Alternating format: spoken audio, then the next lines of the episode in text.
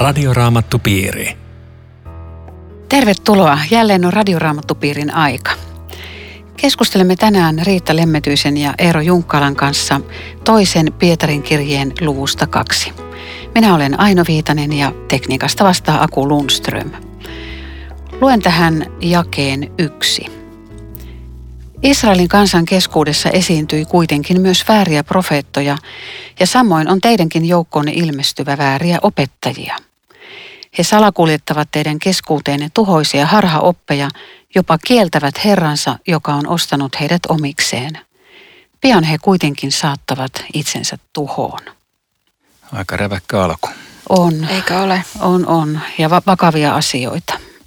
Mua kiinnitti huomiota ensimmäisenä tämä, tämä verbi, he salakuljettavat. Jos miettii kukaan salakuljettaja, hänellä on semmoinen tavara mukanaan, josta hän ei halua, että tiedetään, että se tulee nyt hänen mukanaan.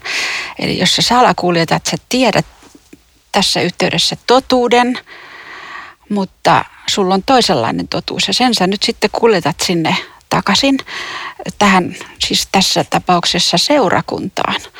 Tämä on tämä karmiva todellisuus tässä ja, ja että et, et, et siinä on niin kuin jotain semmoista, mikä pitää salata ja silloin se on niin. väärää. Mutta ajatteleksä, sä, että, että niin kuin ne tietoisesti huijaa nämä harhaopettajat vai onko ne niin kuin itse vilpittömiä? Mä mietin ihan samaa, että ei. voisiko salakuljettaa tietämättään. Mä, mä ajattelen, että he, he on totuuden joskus tuntenut ja nyt he tulee muunnellulla s- totuudella seurakunnan sisään. Niin, se, tämän eh, luvun lopussa vihjataan siihen, että ne on totuuden joskus tuntenut. Ja. Mutta, mutta mä vielä pohdin tätä, että teke, onko ne niin tarkoituksellisesti huijaamassa vai olisiko se niin, että ne on, ne on ikään kuin Itse uskoo siihen. Niin, totta, ite, täytyyhän niitä itse uskoa, eikö tarvitsekin? Sitten että ne on jotenkin omaksuneet vähitellen toisenlaisen opin. Joo. Joo. Lopussa varmaan pitää itse siihen uskoa, mutta mä uskon, että heillä on jonkinlainen tunne siitä, kun tämä salakuljetus on näin näyttävästi tässä, että muuta tietä ei ole kuin tämä salakuljetus. Ja, ja, ja musta tämä on niinku, se tuhoisa harhaoppi on, on mun mielestä semmoinen, että, että se ei ole niinku, että on kaikki väärää, vaan siinä on paljon oikeita mukana ja sen takia se on niin joo. tuhoisaa. Mutta hei, keiden keskuudesta ne väärät opettajat ja, ja opit tulevat? Niin tässä sanotaan, että Israelin kansan keskuudessa esiintyi vääriä profeettoja. Tämä viittaa tietenkin vanhaan testamenttiin. Eli siellä oli koko ajan porukkaa, jotka oli samaa sakkia. Siis ne oli Israelin kansa, ne oli periaatteessa niin kuin Jumalan kansaa. Niin. Mutta, mutta siellä oli semmoisia, jotka ei, ei sydämeltään ja opiltaan kuitenkaan ollut Jumalan kansaa, koska ne toi vääriä opetuksia ja ne veti harhaan. Ja, ja nyt sitten tällaisista varoitetaan tässä. Tarkoittaako se sitä, että nykyisinkin ne väärät opettajat tulee meidän, meidän omien kristittyjen joukosta? Tässä sanotaan, että näiden takia totuuden tie tulee häväistyksi. Että musta tässä käy koko ajan ilmi, että tässä, tässä ollaan niin kuin tunnettu joskus totuus ja on hylätty ja lähetty toiselle tielle. Joo, toisaalta tämä kuvaus siis tässä luvussa kaiken kaikkiaan, niin tämä on aika niin kuin reippaan tuntusta vikaan menemistä ainakin nyt Pietarin kuvauksessa, että ne aika retesti lähtee toiseen suuntaan, että ei ne nyt ihan ehkä kirkon ydinporukkaa lähellä voi olla, mutta, mm. mutta jollain tavalla niillä on, ehkä tässä on kuitenkin se valkeuden enkeliksi pukeutumisen ongelma. Ilman muuta. Ja nämä salakuljettajat on semmoisia, että sitten jos julkisuudessa keskustellaan jostakin, mitä he opettaa, niin he ei koskaan vastaa puheistaan. He luikertelee täysin taas jonkun asian taakse väärin ymmärrys tai te ette ole tarpeeksi kuunnellut meitä tai, tai jotakin. Tai että moderni teologinen tutkimus on osoittanut. Mm. Nimenomaan. Joo, joo. Ja musta tästä käy niinku sekin tota, traagisesti ilmi, että jotenkin paholaisen duuni on se, että se aina häiritsee Jumalan työtä. Siinä on sen ainoa työ, mitä se tekee. Tässäkin koko ajan. Musta tämän järkyttävin näkökulma on se, että, että tämä kohdistuu seurakunnan sisällä tapahtuviin opettajiin. Nämähän ei ole maailman ihmisiä. Joo, mutta miten ne voi olla tämmöisiä, kun tässä sanotaan kakkosjakeessa, että heidän irstasta menoaan lähtevät monet seuraamaan. Siis ei kai nyt seurakunta vaikka lähde heti irstailemaan, no, joku. Tässä täs voisi ehkä auttaa, jos, jos tietää, että se mahdollisesti taustalla oli tämä gnostilainen lahko, Ja heille synti oli jotakin, joka on heidän ulkopuolellaan. Se on aineessa, se on materiassa. Heissä ei ole mitään pahaa. Sen takia saa elää ihan miten haluaa. Ja mä uskon, että tässä on yksi syy, että se on mennyt tämmöiseksi. Eli se voisi olla joko semmoista kaksinaismoralismia, Joo. että sä opetat toisin ja elät toisin, etkä näe siinä mitään ongelmaa. Tätä- tätä- Tätäkin tapahtuu kyllä. Ja sitten mä ajattelen, että tässä jatkossa käy ilmi, että kun tämä, niin kuin sanoit, että ne on onnistunut hyvin, niin nämä on ollut erinomaisia tota, puhetaidon hallitsijoita. Että he, mm. he pystyvät käyttämään hyväkseen, tässä lukee tekaistut tarinat, koska he osaa puhua niin vahvasti. Mitä ne on ne, mitä ne, on ne tekaistut tarinat? Niin, tä- sitä ei kerrota tässä, mitä ne on, mutta... Maailman ne, luomisesta erilaisia käsityksiä tai... No en mä usko, että se, ei, ei se ole semmoinen asia, mutta, mutta siis äh, jotain semmoisia, jossa ne vääristelee raamatullisen opin. Siis se, että niillä voisi olla vaikka, mit- mitä mä nyt keksisin, sanottuna, että raamattu sanoo siis tällä ja tällä, mutta eihän se ei ole ihan tällä tavalla, vaan se on sitten jollain toisella tavalla, että siihen annetaan niin kuin oma uusi selitys, jossa samalla vedetään raamatun sanomalta ikään kuin pohja pois. Ja mulla on kokemuksia, mitä se myöskin voisi olla, ja se on se, että jos on oikein väkeviä hengellisiä kokemuksia. Meillähän oli korinttilaiskirjassa ne taivasmatkat. Niin kuin luostarissa oli tämmöistä, että, että kerrottiin taivasmatkoista ja siitä tuli osa meidän opetusta. Että siellä oli tämmöistä ja tämmöistä. Ja mä oletan, että tässä on taustalla myöskin nämä tehdyt matkat, hengen kokemukset ja siitä tulee se opetus. Aivan, no tosta mulle tulee mieleen, että siis sella- sellaista äärikarismaattisuuttahan on, vaikka nyt ei karismaattisuutta muuten lyödä lättäjalaksi tietenkään, mutta semmoista ääri, ääri mm. jossa tulee kaikenlaisia tämmöisiä ihmeitä, merkkejä, tunnustekoja, jotka on ihan yliluonnollisia ja monille tulee se tunne, että nämä on niin kovia juttuja, että täällä täytyy olla just Jumala toiminnassa, mutta, ne- mutta ne heittää yli, mm. yli siitä, että mikä on, No, mikä on normaalia Jumalan Tässä tulee, niin kuin tää, kun tässä puhutaan ihan suoraan irstaista äh, menoista, onko täällä jotain temppeliprostituutiota tai onko jotain semmoista, että tämmöistä kultillista väärää seksuaalisuutta? Vanhan testamentin aikanahan sellaista oli. Ja tämä voi olla tietenkin, että tämä viittaa siihen ja ikään kuin sieltä ottaa sen kuvan, että noi, noi saattaa tehdä nytkin. Me, mehän ei tiedä tarkkaan ottaen Ei kyllä, tiedetä, että niin, joo. minkälaista meininki tämä oli, koska tämä voisi olla pikkusen tämmöinen äh, ikään kuin kuvainnollinenkin sana, että, että se on kuin irstausta, irstautta. Mut puhutaan siinä Sodomasta ja Komorrasta. Kyllä, kyllä, että todennäköisesti se on ehkä ihan konkreettinen. Niin ja ehkä sekin, että nyt meillä on niin kuin ympärillämme länsimainen kristillinen kulttuuri kyllä vielä. On pyhät ja on perinteet ja on lainsäädäntö. Tämä maailmahan oli täysin erilainen. Tämä oli kuin Sodoma ja Komora äh, antiikin historiassa. Eli he oli tottunut tähän. Sen takia se ei ollut niin kamalaa kuin mitä se meistä on. toi on varmaan hyvä näkökohta, että, että me ajatellaan ikään kuin tämmöisen perinteisen valtio kansankirkon sisällä, että eihän täällä nyt kauheita meininkiä pidetä. Mutta jos ollaan semmoisessa maailmassa, jossa tämmöinen nä- näkyvä jumalattomuuskin on joka päivästä, Joo. ja yhtäkkiä siellä on kristillinen kirkko, joka yrittää olla erilainen, niin jotkut sotkee nämä ihan perusteellisesti. Ja No menee- hei, onko niin, että enemmistö on väärässä ja vähemmistö oikeassa? Tuosta ei voi Niin. varmaan sääntöä tehdä kyllä.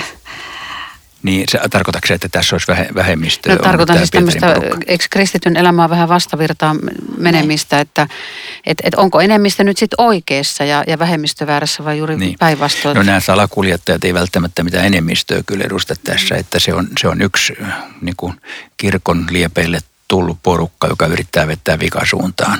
Muuten tekisi vielä, kun tämä on niin tavattoman vakava tämä luku, ja lukija miettii, että tällaista tekstiä, että onko tämä tarpeen. Mutta mulle tuli mieleen, että, että Mooseksen laissahan oli ankara tuomio väärille opettajille. Se oli ihan elämän ja kuoleman kysymys, se oli kuoleman tuomio. Että kyllä, kyllä raitis terve oppi, se ei kerta kaikki ole mikä tahansa arvo. Ja jos se menettää, jos lähtee luisuu, niin siitäkin seuraa Joo, kuolema. mu- mulle tulee kyllä tästä mieleen, mutta tämä voi olla vähän liian kauaksi mennyt ajatus, että kyllä meidän kristillisessä opetuksessamme, jos nyt jonkinlaisia, anteeksi vaan papit voi keskivertosaarnoja kuuntelee, niin kyllä välillä miettii, että miten tällä opetuksella mennään taivaaseen. Mm. Siis se ei välttämättä kauhean väärää, mm. mutta se on joskus kyllä niin tyhjää. Että Joo. tota, mä, tuli vain tästä mieleen, kun sä sanoit, että opetus on tärkeä. Kyllä totisesti on tärkeä ja kyllä meillä seurakunnassa tarvitsisi olla tervettä raamatullista opetusta niissä puitteissa, mitä siellä ylipäätänsä sanaa julistetaan. Ja. No, tässä nyt on ladattu tämä luku täyteen tätä tuomiota ja, ja vakavia parotteluja. Tässä on esimerkkinä nyt mainittu enkelimaailman lankeemus, vedenpaisumus, Sodoma ja Komora ja niin edelleen. Mitäs nämä enkelit nyt sitten on tehnyt? Tämä on vähän, vähän mystillinen jae, mutta se ei ole kyllä ainoa, ainoa mystillinen tästä asiasta. Kun kerrotaan, että Jumala siis syöksi enkelit manalaan, niin se kyllä todennäköisesti viittaa semmoisen enkelimaailmassa tapahtuneeseen lankemukseen, josta meillä on muutama muu vihje raamatussa. Vanhassa testamentissa pari kertaa, Uudessa testamentissa pari kertaa, joka oli syntiinlankemuksen takana joku tämmöinen enkelimaailman lankemus. Sehän ei eh, meitä kauheasti auta eh, selittämään syntiinlankemusta siinä mielessä, että edelleen jää voimaan kysymys, mistä paha tuli maailmaan ja mistä se saattoi tulla sitten sinne enkelimaailmaan. Mutta tämmöiseen se varmaan viittaa. Vai mitä, miten te ajattelette? Niin varmaan. Ja, ja sekin viesti varmaan tässä on, että ei Jumala säästänyt enkeleitäkään. Että jos hän ei enkeleitä säästänyt, kun hän nousi Jumalaa vastustamaan, niin ei kyllä säästä sitten vääriä opettajia, ihmisiäkään. Aika kova, aika kova. Se on, se on melkoinen. Tämä on aika ihmeellinen ajatus, kun ihminen kuolee siis ruumillisesti, mutta mutta tietysti ihminen on ikuinen. Sitten enkelit on erilaista, että niin kuin fyysisesti mennään niin, kuin niin metafysiikan puolelle jonnekin ihan kummallisiin asioihin, mutta että, että enkelitkin voi langeta – ja. Niin, tai ainakin, ainakin on tämmöinen enkelinen lankemushistoria kerrottu. Ehkä, onko se sitä, kun ehkä, ne otti niitä ihmisten tyttäriä vai onko ei, se eri vaan asia? sitä, että, että ne kuvitteli olevansa Jumalan kaltaisia ja sitten heitettiin pihalle sieltä, että, että tämmöinen ylpeys mm. enkelimaailmassa olisi ikään kuin jo syntiinlankemuksen taustalla. Näitä, tai saatan, lähti Luciferin saatana, joukkoihin. Joo, näitä juuri. Että se niin kuin olisi tässä saatanan lankemushistorian juuri. Joo miten se on mahdollista, ei, ei ruveta sitä selittää meille loppuun No miten sä Riita ajattelet tämän, nyt jos jakessa viisit puhutaan tästä vedenpaisumuksesta, että kun Jumala antoi sen, sen sitten hyökyä yli jumalattoman ihmiskunnan. Niin tässä on jotenkin kolme esimerkkiä siitä, että Jumala ei säästänyt, ei enkeleitä säästänyt, ei, ei Nouan aikaista ihmiskuntaa ja sitten tulee tämä Sodoma ja Komora. Et se on niin kuin tosi vakavasti sanottuna, että jos Jumala silloin tuhosi maailman, hän tekee sen myöskin tälle ajalle ja jumalattomalle menolle. Mutta sitten mä ajattelen, vaikka tämä on niin väkevää puhetta tuomiosta, niin, niin tässä Noan ja Lootin kohdalla niin Pietari voimakkaasti korostaa tätä, mutta Jumala pelasti. Et se, oli, se oli täydellinen pelastus keskellä tuhoa. Et pelastaa tänäänkin Joo. jokaisen, joka haluaa sitä. Minusta tämä vedenpaisumuskuva on, on sillä hyvä ja se tulee Pietarin kirjassa vielä uudestaankin, että se on eräänlainen ennakkokuva viimeisestä tuomiosta. Jumala kerran ihmiskunnan aamuhämärissä näytti, mitä mieltä hän on synnistä. Radikaalisti tuhoamalla sen. Mutta samalla arkki jäi kellumaan ja arkin ovi oli auki niin kauan kuin se, ennen kuin tämä tuomio tuli. Ja nyt me eletään aikaa vedenpaisumuksen ja viimeisen tuomion välissä. Jumalan lupasta vedellä emme uudestaan tämä tuhota, mutta tulella kyllä. Ja nyt tällä hetkellä siis arkinovi on auki ja, ja kutsutaan ihmisiä sisälle, mutta kerran se menee kiinni. Ja silloin on, on se päivä, jolloin tulee, sanotaan lainausmerkissä, vedenpaisumus uudestaan. Ja. Ja, mutta nyt, nyt se on auki. Ja se onkin ihmeellistä, kun se arkin kohdalla kerrotaan ja Herra sulki, Jumala sulki arkin oven. Että et, mut nyt, nyt on pelastuksen aika ja sen takia joo, me joo. kerrotaan pelastuksesta. Kyllä, että se on, se on yksi, yksi tämän radio-ohjelman viesti, että vaikka kaikenlaista tämmöistä pahuutta ja vääryyttä on, niin me muistutamme siitä, että Jumalan arkin ovi on auki. Tervetuloa Jeesuksen luokse ja uskomaan. Tämä on Radioraamattu Piiri. Ohjelman tarjoaa Suomen raamattuopisto. www.radioraamattupiiri.fi Jatkamme keskustelua toisen Pietarin kirjeen luvusta kaksi. Keskustelemassa ovat Riitta Lemmetyinen ja Eero Junkkaala. Minun nimeni on Aino Viitanen. Nyt tuossa jakeessa kahdeksan käy ilmi, että Loot oli tosi harmissaan siitä, mitä hän joutui katsomaan ja Ja kyllä varmaan moni kristitty tänä päivänä on, niin kuin kärsii siitä, näkee sitä jumalattomuutta, mitä maailmassa on. Niin, se jäi kahdeksan menee näitä päivästä päivään tuo hurskas mies sydämessään kärsi. Hän joutui elämään heidän keskellään ja katselemaan kuuntelemaan heidän jumalattomuuttaan. Meillä on aika moni mm. vanhempi kristitty ainakin kokee tällä. En tiedä, miten kokeeksi nuoremmat. Että niin kuin maailman pahuutta siis ylipäätänsä ja sitä, että ihmiset ei välitä Jumalan käskyistä. Kun tuota Loot on ainoa, joka sitten pelastuu tyttäriensä kerran, niin kyllä se kertoo valtavasti yksinäisyydestä, mikä, mikä hänellä on, että kaikki muut elää toisin, tätä päivästä toiseen.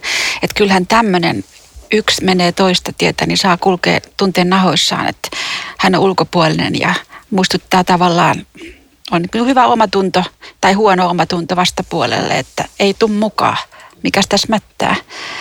Ja tämäkin on jotain, mitä ajassa moni kokee. Niin. Niin, niin jos on piskunen lauma, joka pelastuu ja ajatellaan, että niin sanotusti maailma, että onko suurin osa ihmisistä, jotka menee niin kuin näiden harhaoppien vallassa, niin, niin onhan toi jotenkin raju, raju kuva. Ja sitten sit tässä, tässä jakeessa kymmenen, niin, niin tässä sanotaan sitä, että et he, et he seuraa saastaisia ruumiin haluja – Eli tekee kaikkea, mitä huvittaa, halveksii Herraa. Ja sitten tämä, tämä toinen jae, nuo itseään täynnä olevat röyhkimykset eivät kaihda herjaamasta henkivaltojakaan. Siis tämä toinen lause, tässä P-osa kestä kymmenen. Niin itseään täynnä olevat herjaa henkivaltoja. Mitä on henkivaltojen herjaaminen? Miten mä nyt voin tässä niin kuin konkretisoida jotenkin sitä, että mitä se on. Onko se sitä, että mä herjaan jotenkin saatanaa, kuvittelen olevani itse vahvempi, tai onko se sitä, että mä herjaan enkeleitä, tai mitä tämä on? Siis mä en oikein tiedä, mutta antaa Riitan keksiä hyvä vastaus. Mutta mä, mä sanon kuitenkin, että, että tota, ei ikään kuin ota huomioon pahuutta todellisena tekijänä. Siis että herjaa Jumalaa ja herjaa, herjaa saatanaa siis tietyssä mielessä on ikään kuin piittaamatta näistä tosiasioista, jotka on, mutta kun on tämmöisiä tuonpuoleisia, jotka ne ei näy, niin, niin jotain tällaista siinä ehkä on täm, tämmöistä ihmisen hybristä, että minä olen kaiken yläpuolella, minä olen kaiken, kaiken tota, hallitse. Miten, miten sä nä, nä, nä, Nämäkin ajattelen, ja kun se 11 ja jatkaa tuota teemaa tästä tuomitsemisesta, niin tämä herjaus varmaan menee niin pitkälle, että he on Jumalankin yläpuolella ja he julistaa tuomion. He tietää, kelle se kuuluu ja, ja tässä sanotaan, että enkelit ei tohdi semmoista tehdä, koska tuomion julistaminen on jotain niin väkevää, että se pitää olla kyllä se viimeinen instanssi, joka sen tekee. Mutta nämä ihmiset, näille se on niin kuin arkipäivää, että tuomitaan toinen Herran edessä. Joo, siis täydellistä piittaamattomuutta niin. siitä, että on Jumala ja että on pahan Joo. todellisuus. Joo, ja täydellinen harha myös, kuka minä olen. Niin, ihminen on. Joo. Tota, tässä puhutaan mässäilystä jakeessa 13. Häpeällisesti ja iljettävästi he ruokkivat himojaan ollessaan aterialla teidän kanssanne. Heistä on nautinto mässäillä keskellä kirkasta päivää. Siis meidän ajassa on, on paljon, paljon tota ongelmatiikkaa siis ruokaan liittyen ja, ja, ja joku on sanonut, että, että pelkkä ylen syönti itsessään olisi, olisi synti. Mutta tässä viitataan tämmöisiin aterioihin. Niin onko tämä nyt sitä, kun joskus antiikin aikana esimerkiksi mentiin divaanille makaamaan ja syötiin ja sitten otettiin oksennusainetta, että saatiin oksennettua ruokaa ja sitten syötiin taas uudestaan? Ei, en ei tiedä. tämä ei ole sitä. En tiedä. Mä kanssa luulen, että ei tässä varsinaisesti nyt niin kuin tämmöinen ruoka, ruokapolitiikkaa niin kuin puhuta. Vaikka tämä mässäily sanahan totta kai viittaa siihen, mutta se on ikään kuin vaan tämmöinen, voisi olla seuraus siitä, että sun, sun elämäntyylis on täysin tämmöinen kaikesta piittaamaton.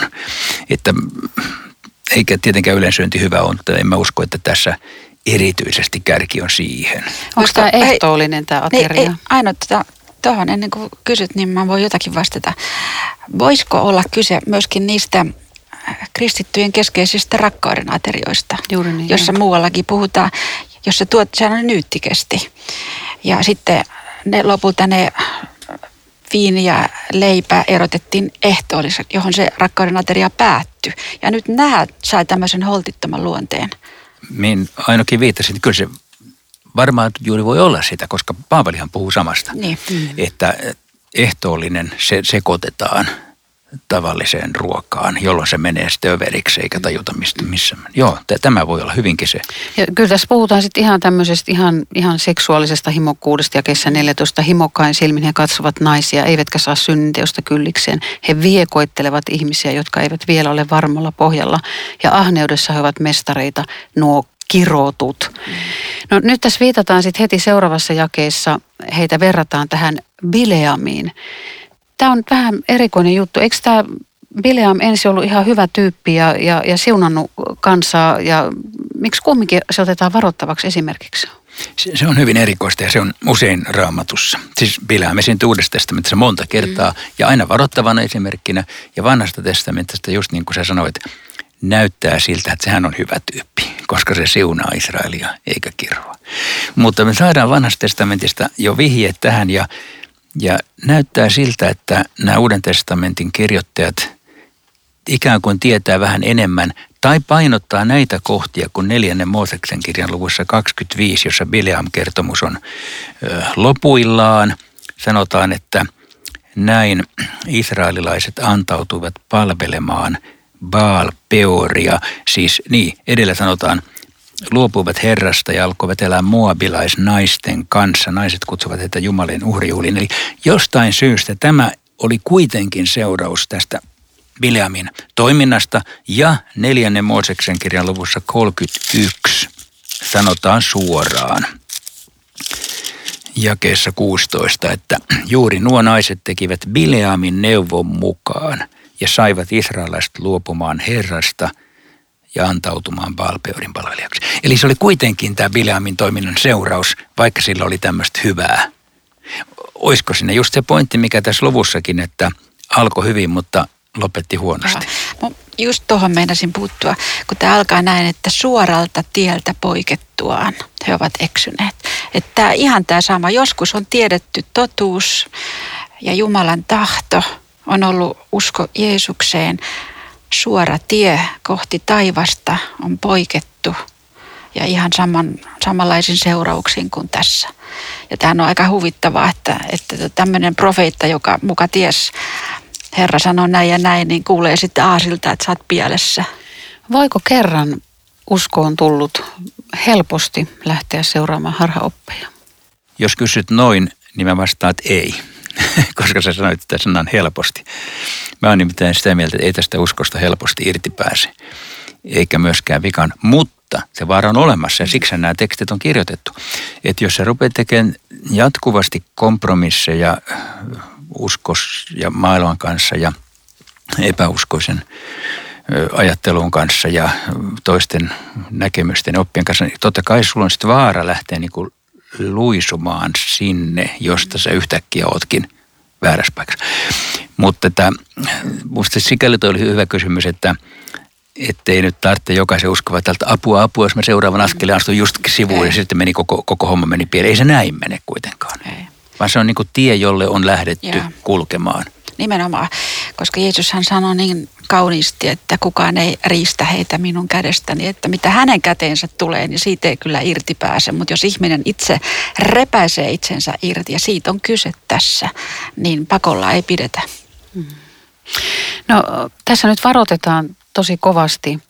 Tulee vaan mieleen meidän oma kirkkokuri, että se taitaa olla kallellaan vähän väärään suuntaan. Tuntuu, että uskovia vastaan onko syynä siihen, että, että luopumista tapahtuu, niin tämä, tämä terveen kirkkokurin puute? Jaa, en mä tiedä. Siis terveen opetuksen puute ainakin. Se on se. Että ei me nyt jalkapuhun tarvitsisi pistää, mutta totta kai pitäisi, kyllä sä oot oikeassa siinä, pitäisi puuttua silloin, kun jossakin mennään selkeästi mettään, niin kyllä, kyllä mä oon samaa mieltä, että pitäisi ojentaa ja, ja kirkossa aika vähän, todella vähän sitä tapahtuu. Tässä on kaunis tämä jae 17. Se on surullista, mutta, mutta syvällisesti kuvattu. Nuo ihmiset ovat vedettömiä lähteitä, sadepilviä, jotka tuulen puuska hajottaa. Heille on varattuna synkin pimeys. On kovaa tekstiä. Niin siis kun Lähi-idän ihminen kuuntelee vedetön lähde. Nyt hän on saanut jostakin vihjeen, tuolla on lähde. Kaikki odotukset kohdistuu siihen.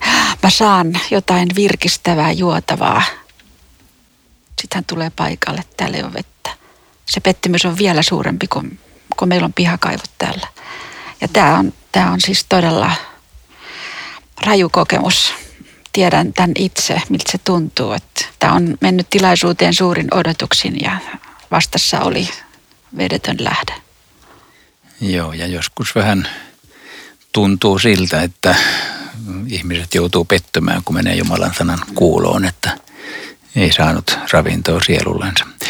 Vaikka tietenkin toisaalta rohkaisisin aina menemään, siis kun puhutaan, että mennä kirkkoon ja sanan kuulo, että vaikka nyt aina olisi niin hirveän hyvät julistajat paikallakaan, niin sieltä sitten saa. Virskirjas on ainakin Virskir, vettä Virskirjas on hyvät virret ja rukoukset on hyviä ja Jumalan sanat toimii silloinkin.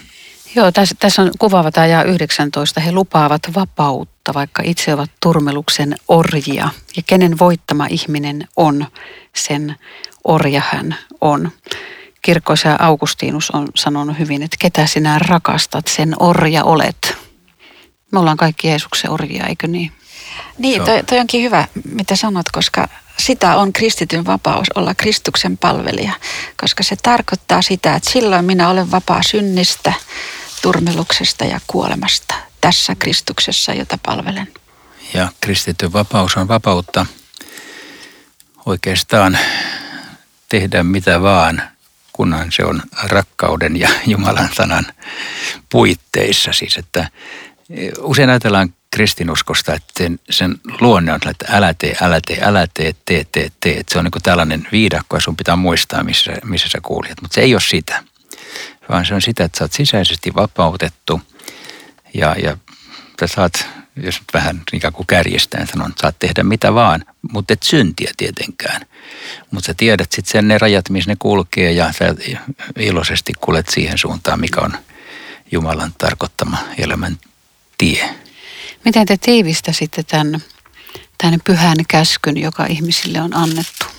Mulle tuli mieleen tota, lähetyskäsky. Siinä on jotenkin aika hyvin sanottu, että Jeesus opetti käskemään teidän pitää kaikki, mitä minä olen teille opettanut. Että se on niin kuin, tavallaan, voisiko olla yhteenveto siitä, että Jeesuksen käsky, mitä minä olen teille opettanut, menkää sillä eteenpäin.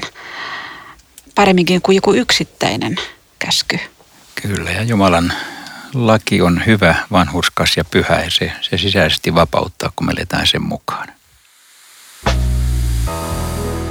Radioraamattu piiri. Kiitos tästä kerrasta. Rukoiletko Riitta tähän? Elävä vapahtaja Herra Jeesus, me kiitämme kirkostasi maan päällä – ja tässä yhteydessä rukoilemme erityisesti kirkkosi puolesta niin meillä Suomessa kuin maailmalla. Anna tänne niitä julisteja, joiden lähteessä pulppua elävä vesi. Ja sua, että myös näissä ohjelmissa tämä sama vesi virvoittaisi kuulijaa. Amen. Seunausta sinulle. Kiitos mukana olosta. Tavataan jälleen viikon kuluttua. Hei hei. Radioraamattupiiri. www.radioraamattupiiri.fi